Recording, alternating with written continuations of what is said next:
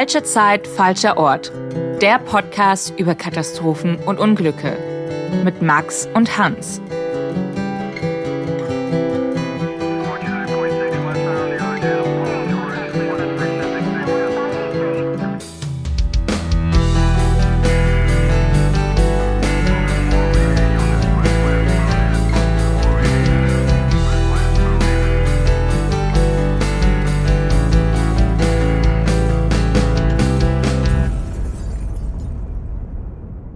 Herzlich willkommen zu einer neuen Folge Falsche Zeit, falscher Ort, der Podcast über Katastrophen und Unglücke mit Hans und mit mir, mit Max.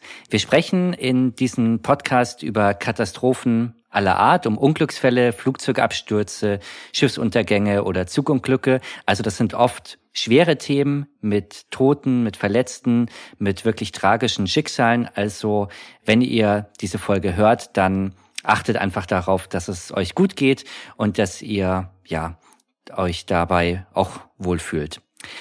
Der Fall, den wir heute besprechen, ist, glaube ich, unser bisher ältester Fall. Er spielt 1917. Das ist wirklich sehr lange her. Und ich muss zugeben, ich habe von diesem Fall noch nie gehört. Also so gar nicht. Ich habe da eine absolute Bildungslücke scheinbar. Der Fall spielt in Kanada und zwar im der Stadt Halifax. Diese Stadt kennt ihr vielleicht sogar, wenn ihr ganz aufmerksam diesen Podcast verfolgt. Und zwar in der Folge vom Absturz der Swissair-Maschine Flug 111. Die ist vor Halifax, vor der Küste, ins Meer gestürzt. Und daher hat mir dieser Name was gesagt von der Stadt, aber der Fall, den du, Hans, uns jetzt heute vorstellst, der hat mir gar nichts gesagt, obwohl er wirklich absolut krasse Ausmaße hat. Auf jeden Fall. Ich muss auch zugeben, dass ich erstmal gar nicht so richtig auf dem Schirm hatte, was Halifax überhaupt für so eine Stadt ist. Also ich hätte mir so einen kleinen Fischerort irgendwie vorgestellt. So ein bisschen so idyllisch in Kanada gelegen. Genau das habe ich mir auch vorgestellt. Ich habe es dann aber natürlich auch nochmal nachgeschaut. Das ist tatsächlich eine Stadt von fast einer 500.000 Einwohner, also doch ein ganzes Stück größer, als ich dachte. Aber es ist trotzdem auch ein bisschen weit weg von allem. Aber da kommen wir auch gleich nochmal drauf zurück, natürlich, wenn wir den Fall besprechen. Es ist ein Fall von einer Explosion wirklich ungeahnten Ausmaßes, kann man so sagen. Und ja, ich würde sagen, bevor wir jetzt da ins Detail gehen, Hans, möchtest du uns einfach mal mitnehmen in das Jahr 1917 nach Halifax in Kanada? Während tausende Kilometer entfernt in Europa der Erste Weltkrieg wütet, hatte sich die kleine Stadt Halifax am nordöstlichsten Zipfel Kanadas zu einem Drehkreuz des transatlantischen Schiffsverkehrs und strategisch wichtigen Logistikstützpunkt der Alliierten entwickelt. Die Stadt war voller Leben. Soldaten, die durch die Straßen marschierten, Seeleute, die sich die Zeit bis zur Weiterfahrt in die USA oder nach Europa vertrieben und Einheimische, die geschäftstüchtig von der neuen Bedeutsamkeit ihrer Stadt profitierten. Am 6. Dezember 1917 erwacht die Stadt zu einem kühlen Dezembermorgen. Durch den Kriegseintritt der USA im gleichen Jahr war der Hafen der Stadt noch emsiger geworden. Wegen der ständigen Gefahr durch deutsche U-Boote suchten Kriegsschiffe, Handelsschiffe, Transportschiffe und zivile Passagierschiffe Schutz im Hafen von Halifax, bevor sie sich im Konvoi auf den Weg nach Europa machten oder zu den Ostküstenhäfen der USA weiterfuhren. An diesem Morgen sollte dieses rege Treiben in der engen Einfahrt zum Hafen von Halifax zur Katastrophe führen, die die Stadt bis zum heutigen Tag prägen wird. Es beginnt mit 2 Schiffen, einem norwegischen Hilfsgütertransport auf dem Weg nach New York und einem französischen Transportschiff auf dem Weg nach Europa und endet mit dem Tod von 2000 Menschen, fast 10.000 Verletzten und der Zerstörung großer Teile der Stadt. Also es ist ein wirklich total krasser und verstörender Fall. Mich wundert es auch, dass ich davon noch nie irgendwo was gelesen habe oder gehört habe. Ich habe gesagt, das ist, glaube ich, so der älteste Fall, den wir hier besprochen haben, 1917. Wenn wir mal zurückgehen, was war denn 1917 in der Welt überhaupt los?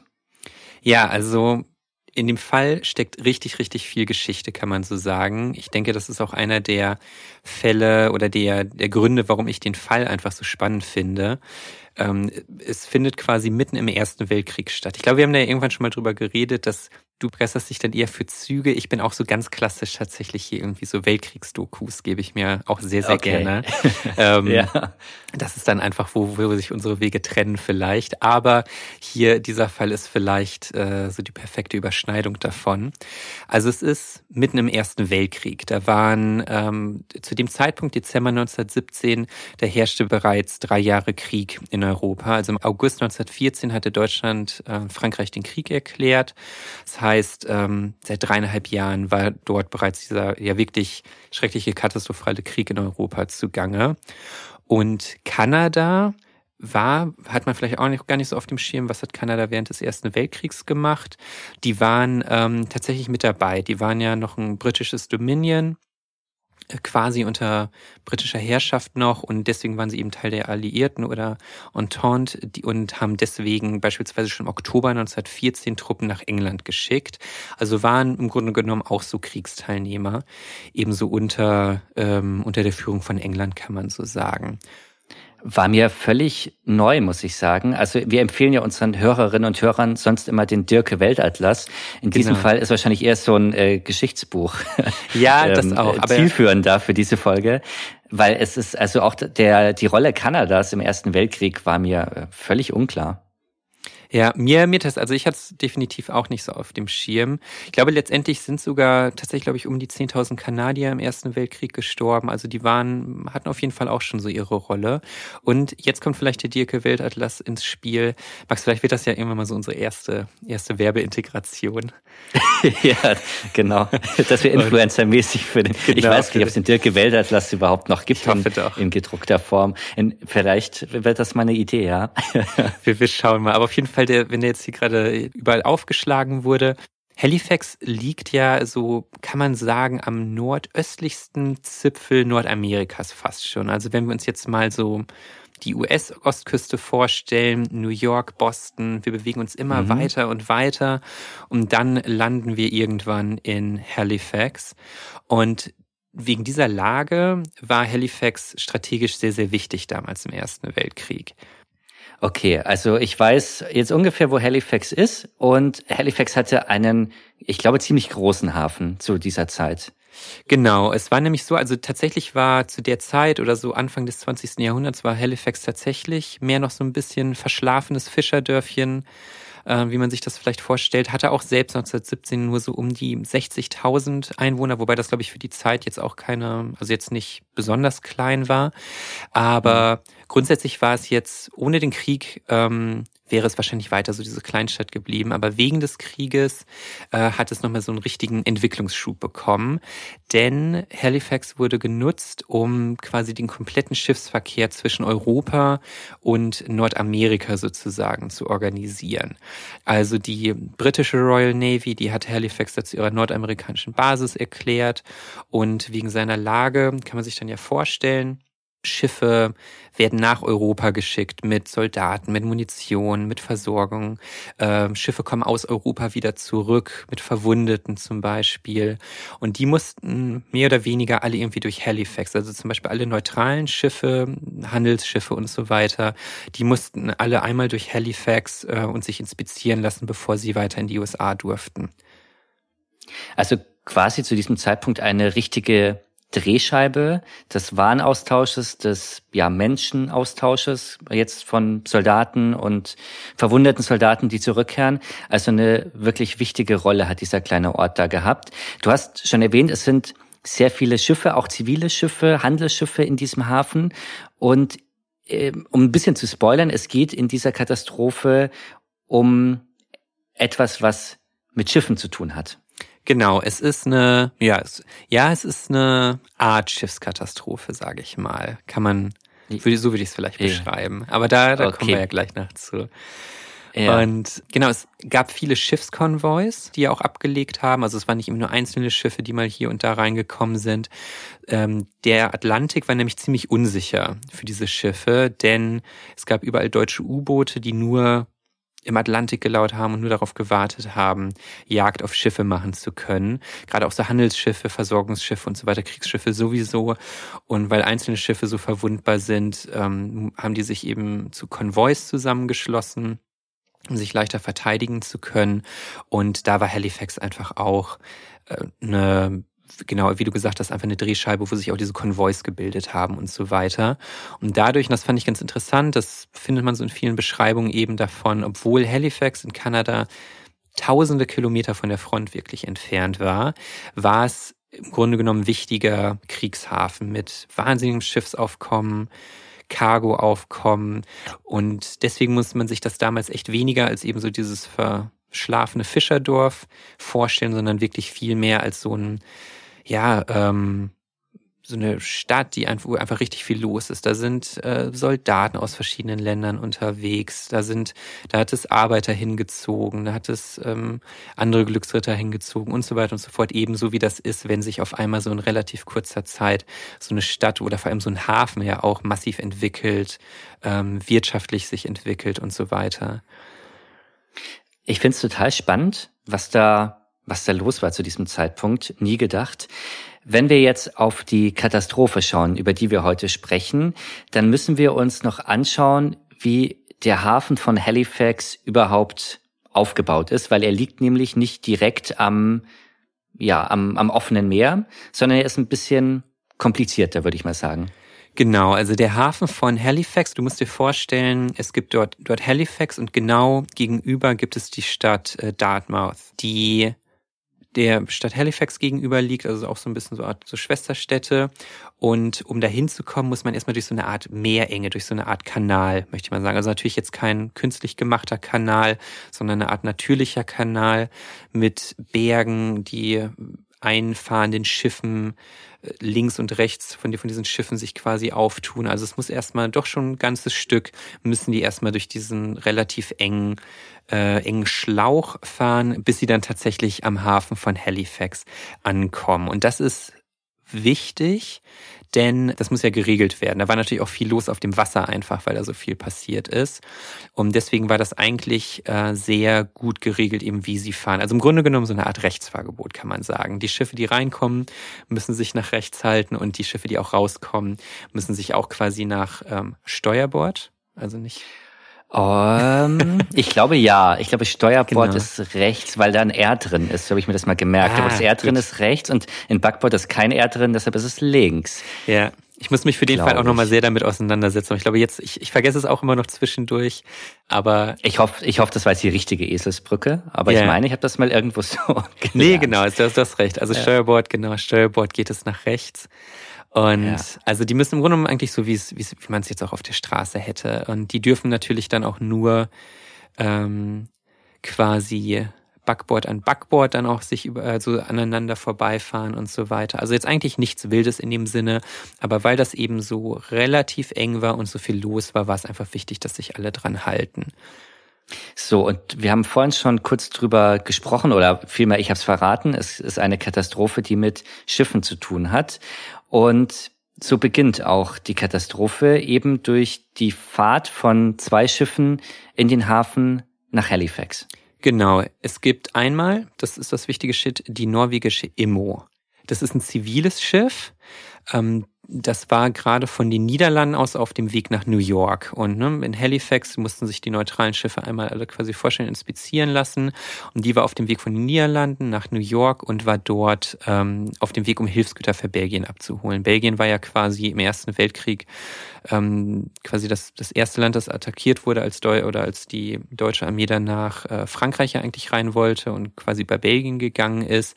Belgien hatte mit Hungersnöten zu kämpfen und so weiter. Und deswegen gab es eben diese Schiffe, die bewusst oder es hieß dann irgendwie dieses Belgium Relief, also halt quasi so Gruppen, die Hilfsgüter nach Belgien gebracht haben, um der dortigen Bevölkerung zu helfen. Und hier, das ist ein wichtiger Punkt, der kommt gleich nochmal, die IMO, die hätte nämlich eigentlich schon am Vortag den Hafen verlassen sollen. Also die liegt da jetzt vor Ort im Hafen von Halifax und hat etwas zu lange auf ihre Kohle gewartet und saß dort jetzt erstmal fest. Das ist unser erstes wichtiges Schiff, was wir im Kopf behalten müssen. Die zweite wichtige Rolle spielt die französische Mont Blanc. Das ist ein Transportschiff, das war am Vorabend aus New York in Halifax eingetroffen, war auf dem Weg nach Frankreich, nach Bordeaux und war im Grunde genommen in Halifax, um sich da später noch einem Konvoi nach Europa anzuschließen. Und interessant, beim zweiten Schiff, bei der Mont Blanc, ist ja die Ladung, die an Bord war. Genau, also die Mont Blanc, das kann man echt so sagen, das war mehr oder weniger eine schwimmende Bombe. Die war vollgepackt mit Sprengstoff. Die hatte 200 Tonnen TNT, 2300 Tonnen Pikrinsäure, das ist auch so ein Explosivstoff, der, Fun Fact, tatsächlich noch bis ins späte 19. Jahrhundert in Backwaren genutzt wurde, um diese zu färben, bis zu viele Leute dadurch vergiftet wurden. Hier war es aber als Explosivstoff dabei. Benzol, das ist ein leicht entzündlicher Kohlenwasserstoff, eine Flüssigkeit. Und dann noch etwas, das nennt sich Zellulosenitrat bzw. Schießbaumwolle. Das ist auch so ein leicht brennbarer Stoff. Der wird zum Beispiel in Lacken und Klebstoffen genutzt. Also dieses Schiff war komplett voll mit Sprengstoffen und explosivem Material. Jetzt frage ich mich, also okay, das war eine andere Zeit damals. Klar, es war ein Weltkrieg, aber trotzdem war es zulässig und erlaubt, dass so ein Schiff, das so eine Gefahr eigentlich war, per se schon aufgrund der Ladung, dass das in so einen Hafen, der so belebt ist, wo so viel los ist, überhaupt reinfahren darf. Und gerade auch durch diese enge Meerenge. Ja, das ist ein sehr guter Punkt, die hätten das tatsächlich nie und nimmer vor dem Krieg so nah an den Hafen gelassen mit dieser Ladung. Es war wirklich so, dass wegen dieser deutschen U-Boot-Attacken, also du musst dir echt vorstellen, diese U-Boote, die lagen halt irgendwie vor Häfen, vor Städten und so weiter und haben dort dann im Grunde einfach gelegen, gewartet und dann Schiffe angegriffen, wenn die vorbeifuhren. Und das kannst du dir vorstellen, gerade bei so einem Schiff, wobei, und das ist auch ein ganz spannendes Detail, normalerweise wäre so ein Schiff auch anders markiert gewesen. Normalerweise hätten dort Warnflaggen dran gegangen. Es wäre in irgendeiner Art und Weise markiert gewesen, die zeigt, dieses Schiff hat eine wahnsinnig gefährliche Ladung. Aber das wäre ja quasi so gewesen, als würde man dieses Schiff für die U-Boote bewerben, hier schießt bitte dieses Schiff ab. Ja, macht Sinn, ja. Ja. Und dementsprechend hatte es auch diese Markierung nicht. Also das war wirklich davon einfach, das Risiko sollte reduziert werden, dass dieses Schiff einfach abgeschossen wird in irgendeiner Weise und durfte deswegen auch dann so nah an den Hafen dran. Man hat diese Katastrophe dadurch quasi verhindert, aber eine andere Katastrophe ausgelöst durch die Tatsache, dass dieses Schiff in den Hafen fahren durfte. Ich glaube, das kann man so sagen. Was genau ist jetzt passiert an diesem Dezembertag in 1917? Ja, also unsere beiden Protagonisten, die IMO und die Mont Blanc, die haben wir jetzt im Kopf und jetzt rufen wir uns nochmal das mentale Bild zurück, diese Seeenge, diese Art natürliche Kanal, der vom Hafen von Halifax rausführt in den Atlantik hinein oder eben vom Atlantik zum Hafen hinein. Das müssen wir uns nochmal vorstellen und da sind Schlepper unterwegs, Dampfschiffe, Transportschiffe auf dem Weg nach Amerika oder von Amerika aus nach Europa. Also es ist einfach richtig, richtig viel los. Und deswegen auch diese strengen Regeln zur Navigation, wie wird hier durchgefahren und so weiter. Und das wussten eigentlich auch alle. Und in diesem Szenario, wenn wir uns das jetzt mal so vorstellen, geht's jetzt los. Also es ist 7:30 Uhr morgens, es ist im Dezember, es soll eine klare Kälte gewesen sein an diesem Tag. Und um 7:30 Uhr los geht es mit dem ersten Fehler. Die IMO, das ist das norwegische Schiff, auf dem Weg nach New York, das legt ab. Und das hätte ja eigentlich schon am Vortag ablegen sollen, konnte aber nicht, weil es auf die Kohle warten musste. Und jetzt legt es ab und legt richtig los und fährt mit viel zu hoher Geschwindigkeit raus aufs Meer, durch diesen Kanal, verlässt den Hafen, um diese verlorene Zeit einzuholen. Und es fängt schon so ein bisschen an, die IMO muss erst einem amerikanischen Dampfschiff, Frachter ausweichen, passieren sich dann auf der Steuerbordseite, also Steuerbord rechts, also was eigentlich ja nicht passieren soll, das ist ein bisschen wie rechts überholen auf der Autobahn. Ja, stimmt. Wir haben ja gesagt, nur Backbord sollen sie überholen. Genau. Also auf Backbord ja links, also dass die im Grunde genommen jeweils nur ein Schiff auf der, also genau, sich eigentlich nur links sozusagen überholen, beziehungsweise es geht ja nicht ums Überholen, sondern das Entgegenkommen. Ne? Stimmt, ja. Und da passiert quasi schon der erste Fehler und dann kurz danach muss sie einem Schlepper ausweichen, der sich so etwa in der Mitte des Kanals befand, beziehungsweise könnte man sagen, die IMO hätte eigentlich diesem Schlepper ausweichen sollen oder der Schlepper andersrum. Und dadurch durch dieses Ausweichmanöver bewegt sich die IMO immer weiter zur Küste auf der Backbordseite. Also als ob es quasi in die Spur der Gegenfahrbahn sozusagen reingerät. Ja, das ist, glaube ich, ein ganz gutes Bild, was einem hilft, sich das vorzustellen. Also die IMO bleibt nicht auf ihrer Spur, sondern driftet davon ab. Und das ist ja gerade in diesem engen Kanal extrem gefährlich. Genau. Und in dieser Zeit fährt jetzt die Mont Blanc in die Seeenge ein. Es war das zweite Schiff an dem Morgen nach dem Hochziehen der U-Boot-Netze. Das fand ich nämlich richtig spannend. Was sind U-Boot-Netze? Genau die Frage habe ich mir auch gestellt. Und deswegen konnten die Schiffe auch nur tagsüber in diese Seeenge einkehren und nicht nachts.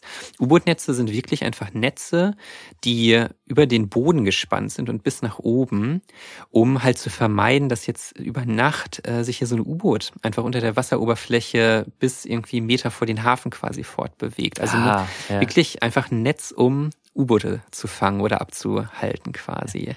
So einfach im Grunde eigentlich dann. Ja, einfach so ein Netz zu spannen. Ja. Okay. Das heißt, die Mont Blanc fährt jetzt auch in diese Seeenge ein, ist auf der richtigen Seite aus ihrer Sicht. Und ja, was passiert jetzt mit den beiden Schiffen?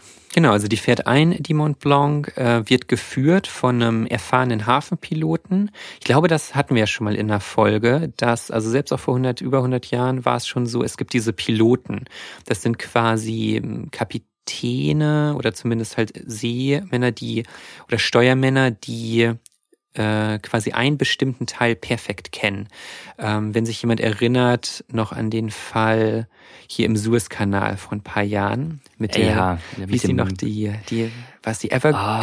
Evergreen? Ja. Ich glaube ja. Also der Frachter, der quasi sich da verkeilt hat. Genau, und da war ja eigentlich auch die Frage, das Ding ist eigentlich auch von einem Piloten eben gefahren worden, der quasi nichts anderes macht, als die Kontrolle zu übernehmen und dann Schiffe durch den Suezkanal zu führen. Also das ist quasi eine spezielle Rolle. Das sind Leute, die eigentlich wie diese Ecken wie ihre Westentasche kennen und deswegen eben auch dann für kurze Zeit übernehmen, um ein Schiff durch ein bisschen schwieriges Terrain zu navigieren. Und dieser Hafenpilot, Francis Mackey, der übernimmt die IMO und der sieht schon aus einem Kilometer Entfernung die IMO und merkt, das könnte gefährlich werden. Ich stelle mir vor, der sieht das, wie die irgendwie quasi ihm quasi sozusagen frontal mehr oder weniger entgegenkommt und einfach sieht so, okay, die wird ihn wahrscheinlich Steuerbord, also rechts überholen, was natürlich eigentlich überhaupt nicht geht. Genau, und er gibt ja sogar, das fand ich sehr interessant, wie da kommuniziert wird, er macht sich hier bemerkbar auf diese Situation, weil Funk oder so wurde nicht benutzt oder gab's nicht oder war zumindest irgendwie der kompliziertere Weg. Und er pfeift einfach mit dem Schiff dann. Genau, er gibt das Signal mit der Schiffspfeife einmal, ein kurzes Signal und damit signalisiert er, dass er Vorfahrt hat. Aber er kriegt die Antwort von der IMO, 2 kurze Pfiffe zurück und das bedeutet, die IMO weicht nicht aus. Die wird ihren Kurs nicht ändern. Das ist quasi das Signal. Ich hatte auch nochmal nachgeschaut, warum war das so? Aber konnte nichts genau finden. Aber da war ich auf jeden Fall überrascht von dem Selbstbewusstsein. Ja. Oder war da so viel Druck dahinter, dass sie die Zeit so aufholen wollten, dass eine Kursänderung irgendwie einfach sehr viel Zeit gefressen hätte vielleicht? Das denke ich auch. Wahrscheinlich wird das eine Rolle gespielt haben. Und wenn man sich vorstellt, dass eben diese Mont Blanc, die ja nicht markiert war, wahrscheinlich wäre das auch nicht passiert, wenn die als Gefahrengut Transporter quasi markiert worden wäre. Aber so ist es eben so, die IMO sagt, sie wird nicht ausweichen. Und Mackey, der Pilot auf der Mont Blanc, lässt die Motoren abstellen und bewegt das Schiff noch so seitlich leicht quer, in der Hoffnung, dass dann die IMO sich auch nach Steuerbord, also ihrem rechts bewegt, ihm ausweicht. Mackey betätigt dann auch wieder die Pfeife. Was macht die IMO? Erwidert wieder mit dem doppelten Pfeifton, also sagt wieder hier, sie wird sich nicht quasi aus ihrer Spur bewegen. Und zu dem Zeitpunkt waren beide Schiffe aber schon so nah beieinander, dass eigentlich klar war, es wird eine Kollision geben. Es bildet sich ein Publikum ein bisschen am Hafen. Die Leute haben ja auch das Pfeifen gehört. Da wird jetzt geguckt, ist ja auch spannend. Und die Seeleute, die verstehen auch schon, okay, das wird hier jetzt irgendwie eine schwierige Situation. Beide Schiffe haben dann auch schon ihre Motoren abgestellt und driften in langsamem Tempo aufeinander zu. Das ist wie in so einem Katastrophenfilm, oder? Wo das jetzt wirklich bewusst provoziert wird. So klingt das jetzt irgendwie. Und die Motoren sind aus und der Pilot, der Mont Blanc, hat aber sogar noch eine Idee, um in letzter Minute diesen Zusammenstoß zu verhindern. Genau, er versucht's nochmal, er steuert hart nach Steuerbord, also nach rechts, um irgendwie dran vorbeizukommen und bringt dann auch quasi die Schiffe fast parallel nebeneinander. Und da gibt die IMO dann 3 Pfeifen aus. 3 Pfeifen bedeutet hier, das ist das Signal, dass sie zurücksetzt. Also sie legt quasi den Rückwärtsgang ein. Und das ist es dann quasi, was aber die Kollision auslöst. Nämlich durch dieses Zurücksetzen verschiebt die, also die geht nicht komplett gerade zurück, sondern sie verschiebt sich etwas und der vordere Teil der IMO schwenkt in die Mont Blanc, der Bug der IMO stößt dann in den Lagerraum des anderen Schiffes rein. Und ja, es war ja so, die waren ja nur so langsam aufeinander zugedriftet. Das heißt, eigentlich war die Kollision relativ milde. Also da ist jetzt noch niemand verletzt worden, gestorben oder sowas. Es war im Grunde genommen so eine Slow-Mo-Zusammenstoß so ein bisschen. Es ist Schaden entstanden, aber im Grunde genommen eine relativ milde Kollision. Aber es klingt schon so, als würde jetzt mehr passieren, als einfach nur technischer Schaden am Material. Genau, das war nämlich wirklich so der Anfang vom Ende quasi, denn durch diese Kollision, auch wenn sie nicht besonders stark war, sorgt dafür, dass an Deck der Mont Blanc Fracht umfällt und sich übers Deck verteilt. Und darunter eben auch dieses leicht entzündliche Benzol. Und dieses Benzol, das verteilt sich übers komplette Deck und fließt auch in den Laderaum über Löcher und so weiter. Und dann, die Motoren sind ja noch aus, macht die IMO wieder ihre Maschinen an und dadurch bildeten sich Funken an der Hülle der Mont Blanc tatsächlich. Und diese Funken sind es, die das Benzol in Brand setzen. Tatsächlich erst nur so quasi in der Nähe des Wassers, weil es ja so runtergelaufen ist. Und dann arbeitet sich in kürzester Zeit Flammen am Schiffsrumpf hoch. Und so wird dieses Feuer ausgelöst, was sich jetzt hocharbeitet. Und der Kapitän versteht den kompletten Ernst der Lage direkt. Er weiß ja, was an Bord ist und er lässt direkt das Schiff evakuieren. Kein Versuch, nochmal das Feuer zu löschen und so weiter. Er wusste wahrscheinlich, dass es verloren ist, wobei er wahrscheinlich auch nicht damit gerechnet hat, wie groß die Explosion wird, aber er lässt direkt das Schiff evakuieren. Also die Seeleute verlassen das Schiff in Rettungsbooten. Die probieren sogar noch andere Schiffe zu warnen, werden aber einfach nicht gehört. Das ist schon so ein bisschen chaotisch, ist viel los, es ist laut und das waren ja französischsprachige Seeleute, die wohl auch einfach nicht verstanden wurden von den vor allem englischsprachigen Kanadiern dort. Und ja, wie geht's denn weiter? Also er kämpft ja ein bisschen auf verlorenem Posten, weil ihm ja wohl auch klar ist, bei der Ladung, das wird eventuell eine ganz schöne Katastrophe werden. Was passiert in den nächsten Minuten dann? Ja, also es gibt noch einen Versuch von einem der Schlepper. Tatsächlich ist es der Schlepper, dem die IMO kurz zuvor noch ausgewichen war. Der ergreift die Initiative, der hat wohl auch hier einen Schlauch an Bord, quasi mit dem er Feuer löschen kann und versucht noch das Feuer zu löschen, merkt aber sehr schnell, das ist viel zu stark und das bringt hier nichts. Und die probieren dann noch zusammen mit anderen Schiffen in einem wirklich letzten verzweifelten Akt die Mont Blanc vom Pier wegzuziehen, um wenigstens einigermaßen den Schaden zu begrenzen. Aber es ist tatsächlich genau in dem Moment, dass die Explosion geschieht. Und die ist dann wirklich absolut einzigartig. Ich denke, oder auch immer noch in vielerlei Hinsicht einzigartig. Kannst du das irgendwie vergleichen oder ja, irgendwie einordnen, um sich vorzustellen, wie stark diese Explosion abgelaufen ist? Ja, also die Explosion hatte eine Gesamtstärke von 2,9 Kilotonnen TNT-Äquivalent. So misst man das bei Explosionen. Um das mal in einen bestimmten Rahmen zu setzen, die Explosion in Beirut haben bestimmt viele mitbekommen, vielleicht auch die Bilder im Kopf, ja. Wie dort dieser Speicher oder so ein Silo war, das ja da in Beirut explodiert ist vor ein paar Jahren und auch ja große Teile der Stadt zerstört hat, überall Gläser, Fenster hat zersplittern lassen und so weiter. Das waren 1,1 Kilotonnen. Enschede, haben wir bereits drüber gesprochen, haben wir eine Folge drüber. Genau, das war die Explosion in der Feuerwerksfabrik damals. Genau, Feuerwerksfabrik in Enschede, die auch ein komplettes Stadtteil quasi dem Erdboden gleich gemacht hat mit 1000 Verletzten, über 100 Toten damals. Und das waren 1,8 Kilotonnen.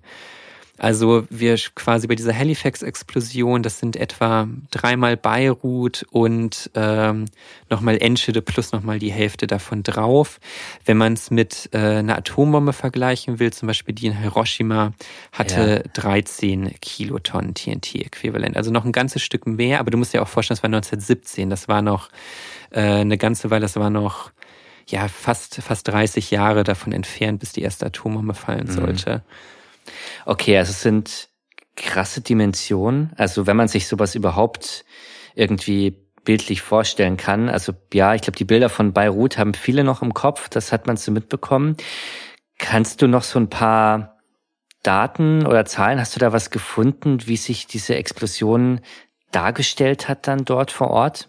Ja, also es gibt einige Zahlen, sage ich mal, die wirklich nochmal klarer machen, wie massiv diese Energie dahinter war, die dort bei der Explosion freigesetzt wurde. Also es ist eine Schockwelle entstanden, die sich mit 1000 Metern pro Sekunde vom Schiff wegbewegt hat.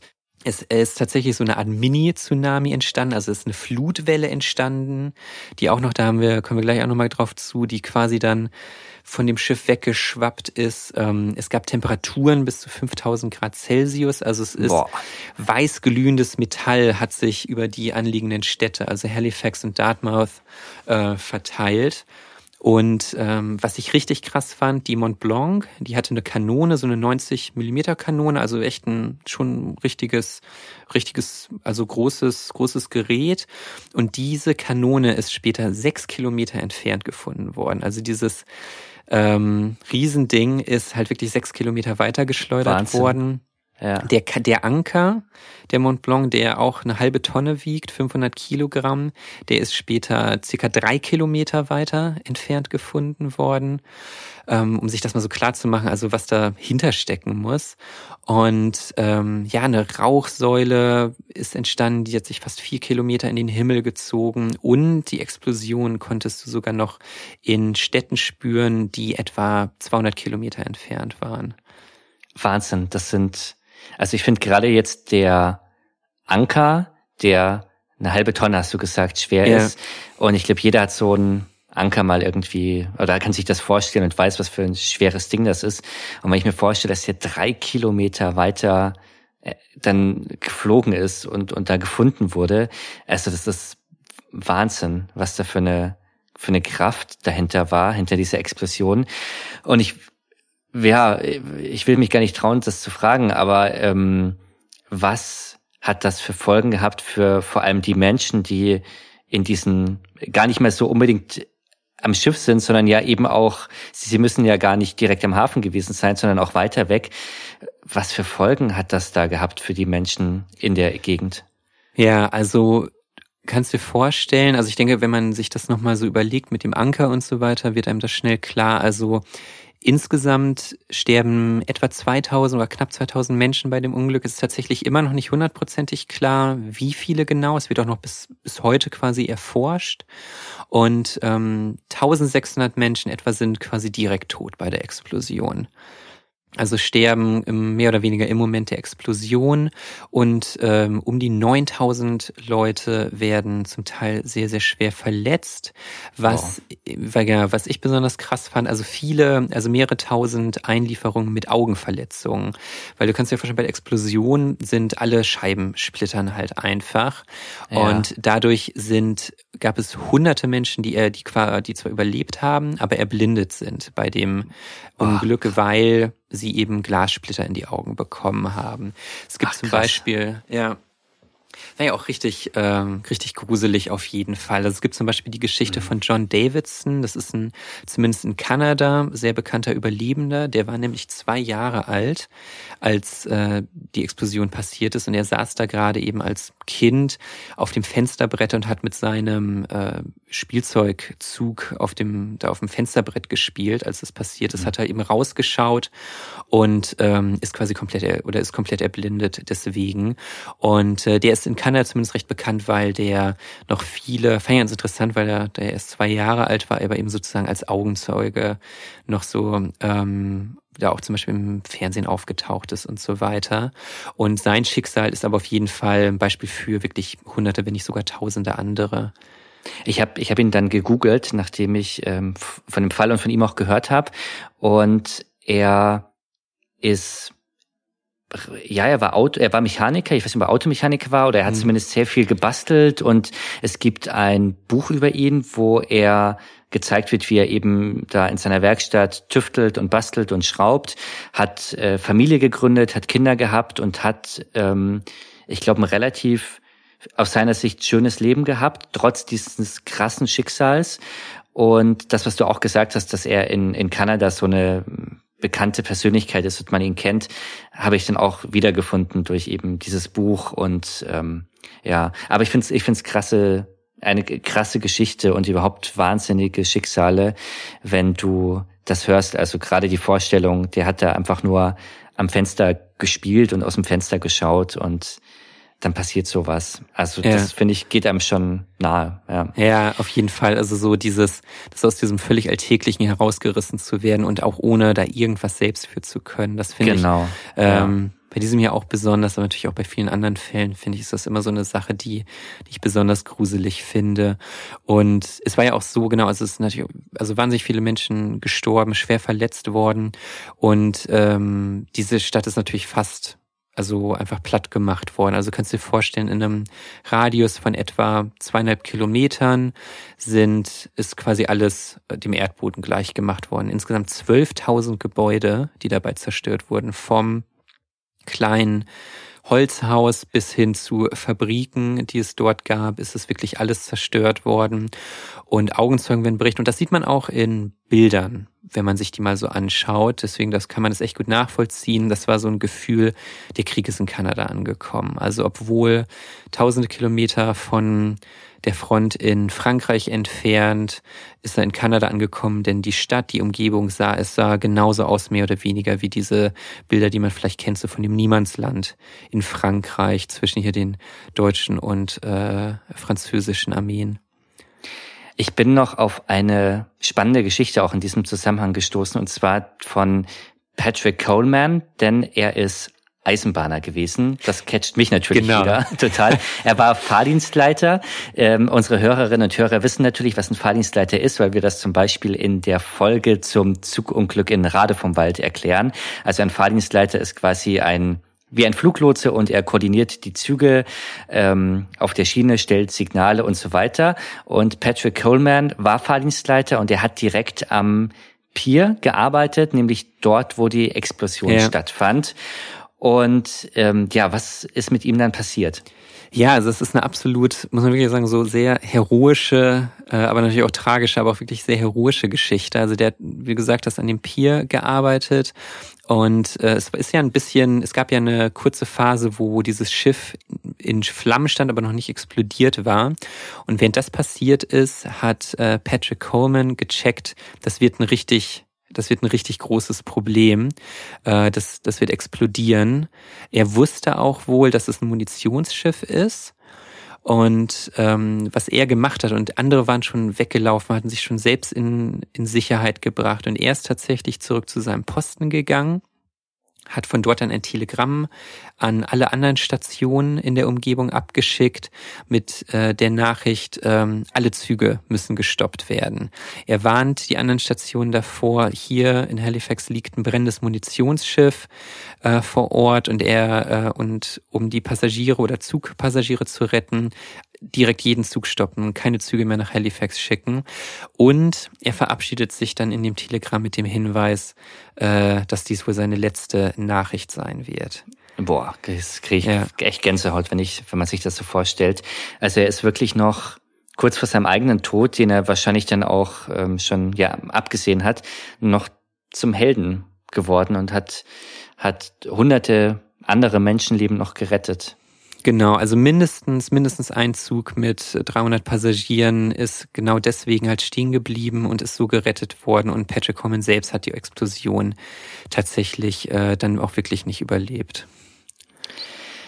Überhaupt nach der Explosion, wie muss man sich das dort vorstellen? Ich kann mir ja vorstellen, wenn alles zerstört ist, die Stadt, und es gibt wirklich tausende Tote, Verletzte, es muss ja ein absolutes Chaos da ausgebrochen sein, oder? Ja, absolut. Also man muss sich das wirklich vorstellen. Chaos, also Tote, Verletzte, kein Haus steht mehr. Also wirklich, also absolut albtraumhafte Umgebung oder Situation muss das gewesen sein. Was dazugekommen ist, es gab viele Überlebende, die dachten, das ist ein deutscher Angriff, dass hier irgendwie, ich weiß nicht, jetzt deutsche Schiffe irgendwie davor sind oder hier deutsche Flugzeuge Bomben fallen lassen. Und es war auch erst so, Soldaten haben sich doch erst zur Verteidigung der Stadt bereit gemacht, aber es wurde dann relativ schnell klar, dass es eben dieses explodierte Schiff war. Aber aus dieser Situation, das finde ich also auch schrecklich, diese Forschung dann irgendwie erstmal zu denken, es geht jetzt weiter, das war jetzt nur der Anfang. Und es war dann auch so, dass zum Glück relativ schnell Hilfe kam aus anderen Teilen Kanadas, aus den nördlichen USA, direkt, also es war dann ein bisschen später, aber so direkt in den Minuten danach begannen dann eben auch teilweise Überlebende, gemeinsam noch mit den Überlebenden der Feuerwehr. Von der Feuerwehr sind auch viele ums Leben gekommen, die auf dem Weg zu dem Schiff waren, dann eben da Verletzte zu bergen. Und einfach zu schauen, da noch so viele Menschen wie möglich zu retten. Was ich sehr tragisch fand, am nächsten Tag, also wirklich nur einen Tag danach, zieht ein Blizzard über die Stadt hinweg und hinterlässt fast einen halben Meter an Schnee, der liegt. Also wirklich eine Katastrophe nach der anderen. Was ein kleiner Vorteil war, eben dass durch diesen Krieg so relativ viel medizinisch geschultes Personal, also auch Soldaten, Sanitäter und so weiter, die vor Ort waren, die helfen konnten. Und was eine Sache war, das fand ich sehr tragisch, Kanada hat ja eine, ich sag mal, schwierige Geschichte, so auch mit der indigenen Bevölkerung dort.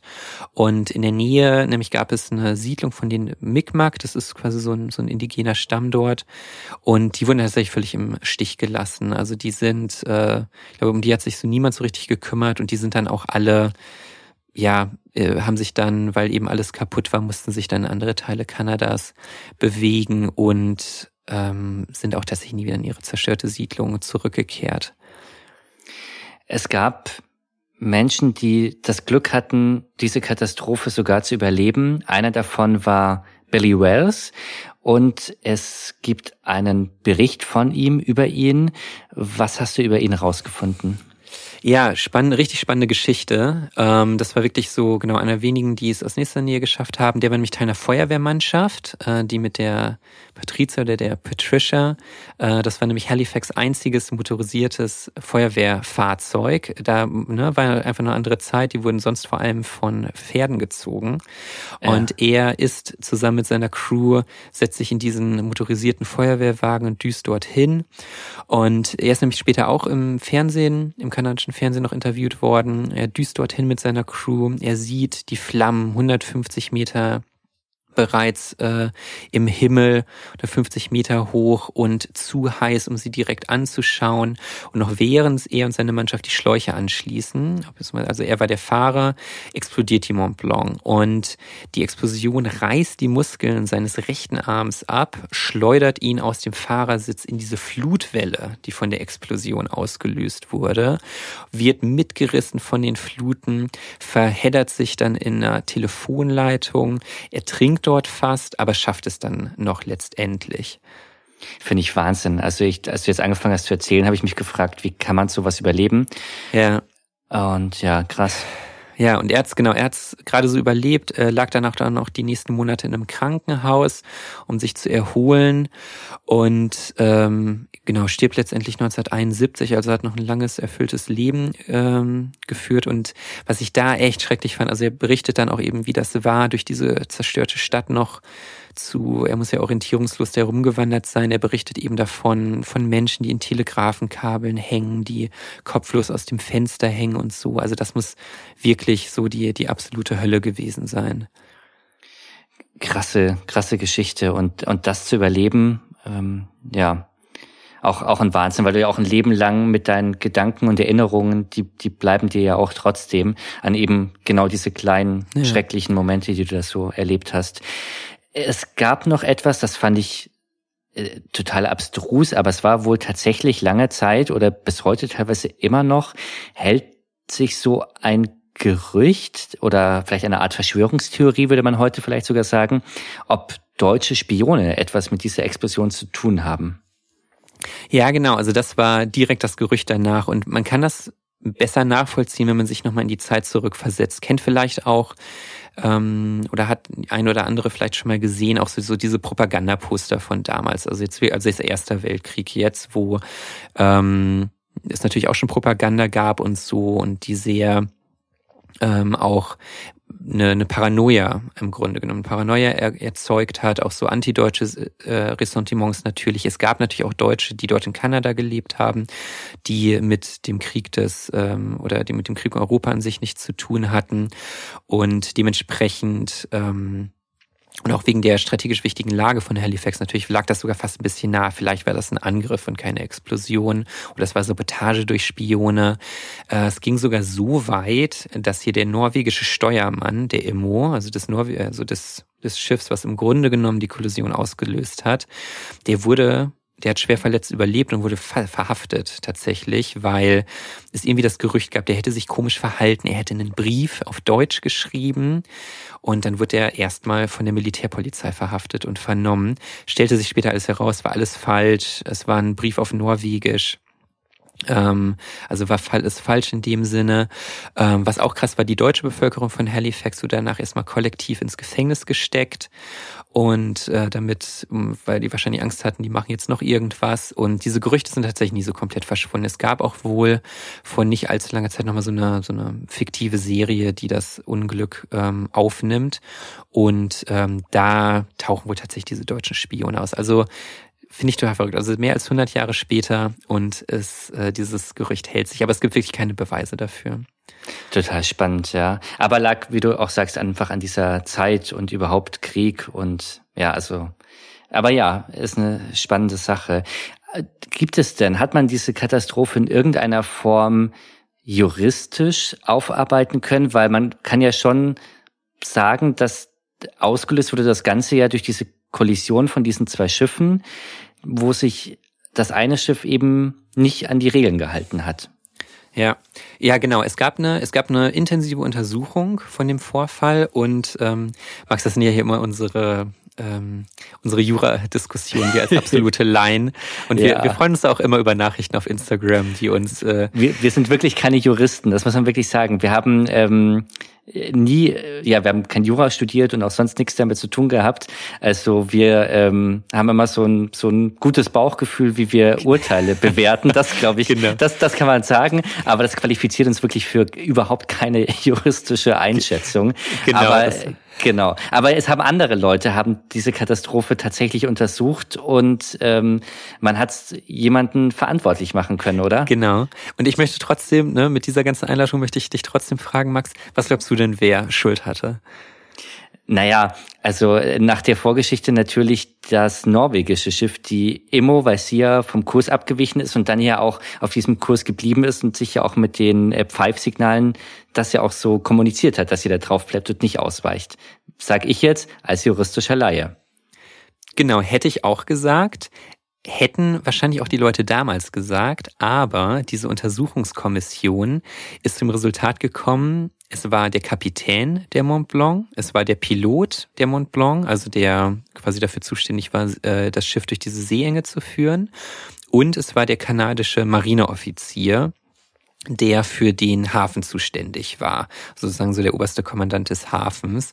Und diese drei wurden als Hauptverantwortliche für die Kollision identifiziert, was auch definitiv damals auch schon zu Erstaunen geführt hat, denn die Begründung war, wegen der gefährlichen Ladung hätte die Mont Blanc ganz besonders aufpassen müssen, dass so etwas nicht passiert. So ein bisschen eine Umkehr.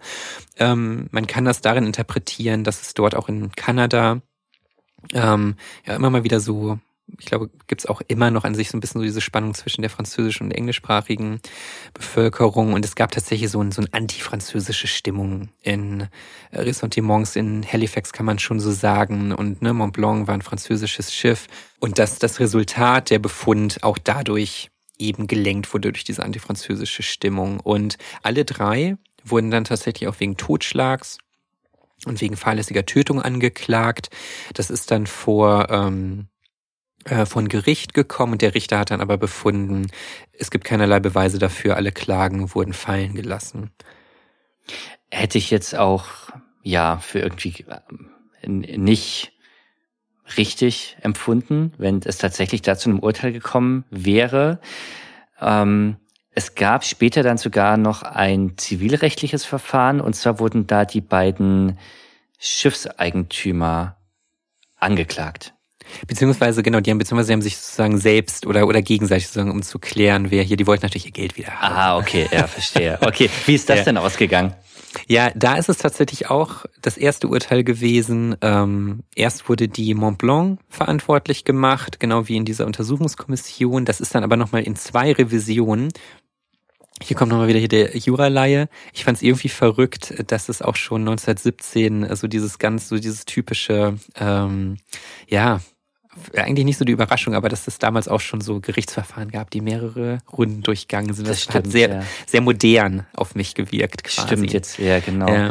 Das heißt, gegen das Urteil kann Rechtsmittel eingelegt werden. Genau, das haben die gemacht. Es gab dann nochmal 2 weitere Verhandlungen dazu, und letztendlich wurde dann befunden, beide Schiffe tragen Verantwortung in gleichen Teilen. Das ist, so kann man sagen, glaube ich, vielleicht so das ultimative finale Urteil. Ja. Ja, was für eine Geschichte. Also ich finde es Wahnsinn von Anfang bis Ende. Also einmal die Zeit finde ich super spannend. Diese Kriegsdrehscheibe in diesem relativ kleinen und dann doch nicht so kleinen Halifax in Kanada. Die Katastrophe, die Ladung und dann diese Explosion von wirklich gigantischem Ausmaß. Also Wahnsinn. Finde ich gruselig und spannend. Und ja, vielen Dank, dass du diesen Fall ausgegraben hast, muss man sagen. Von 1917, ja.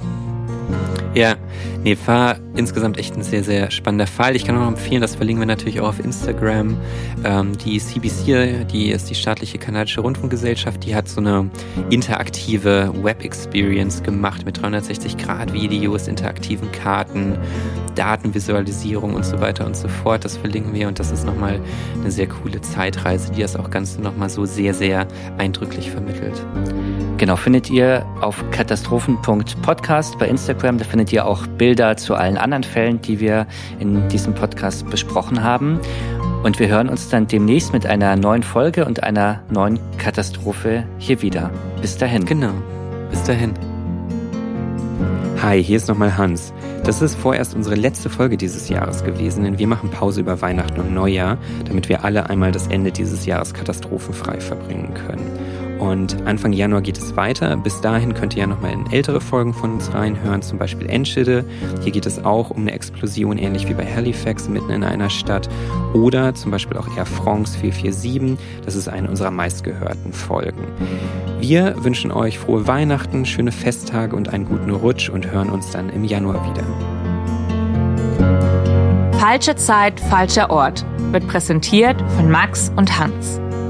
Producerin Judith Trost, Sounddesign Simon Büchsenschütz, Schnitt Hermann Nuyen.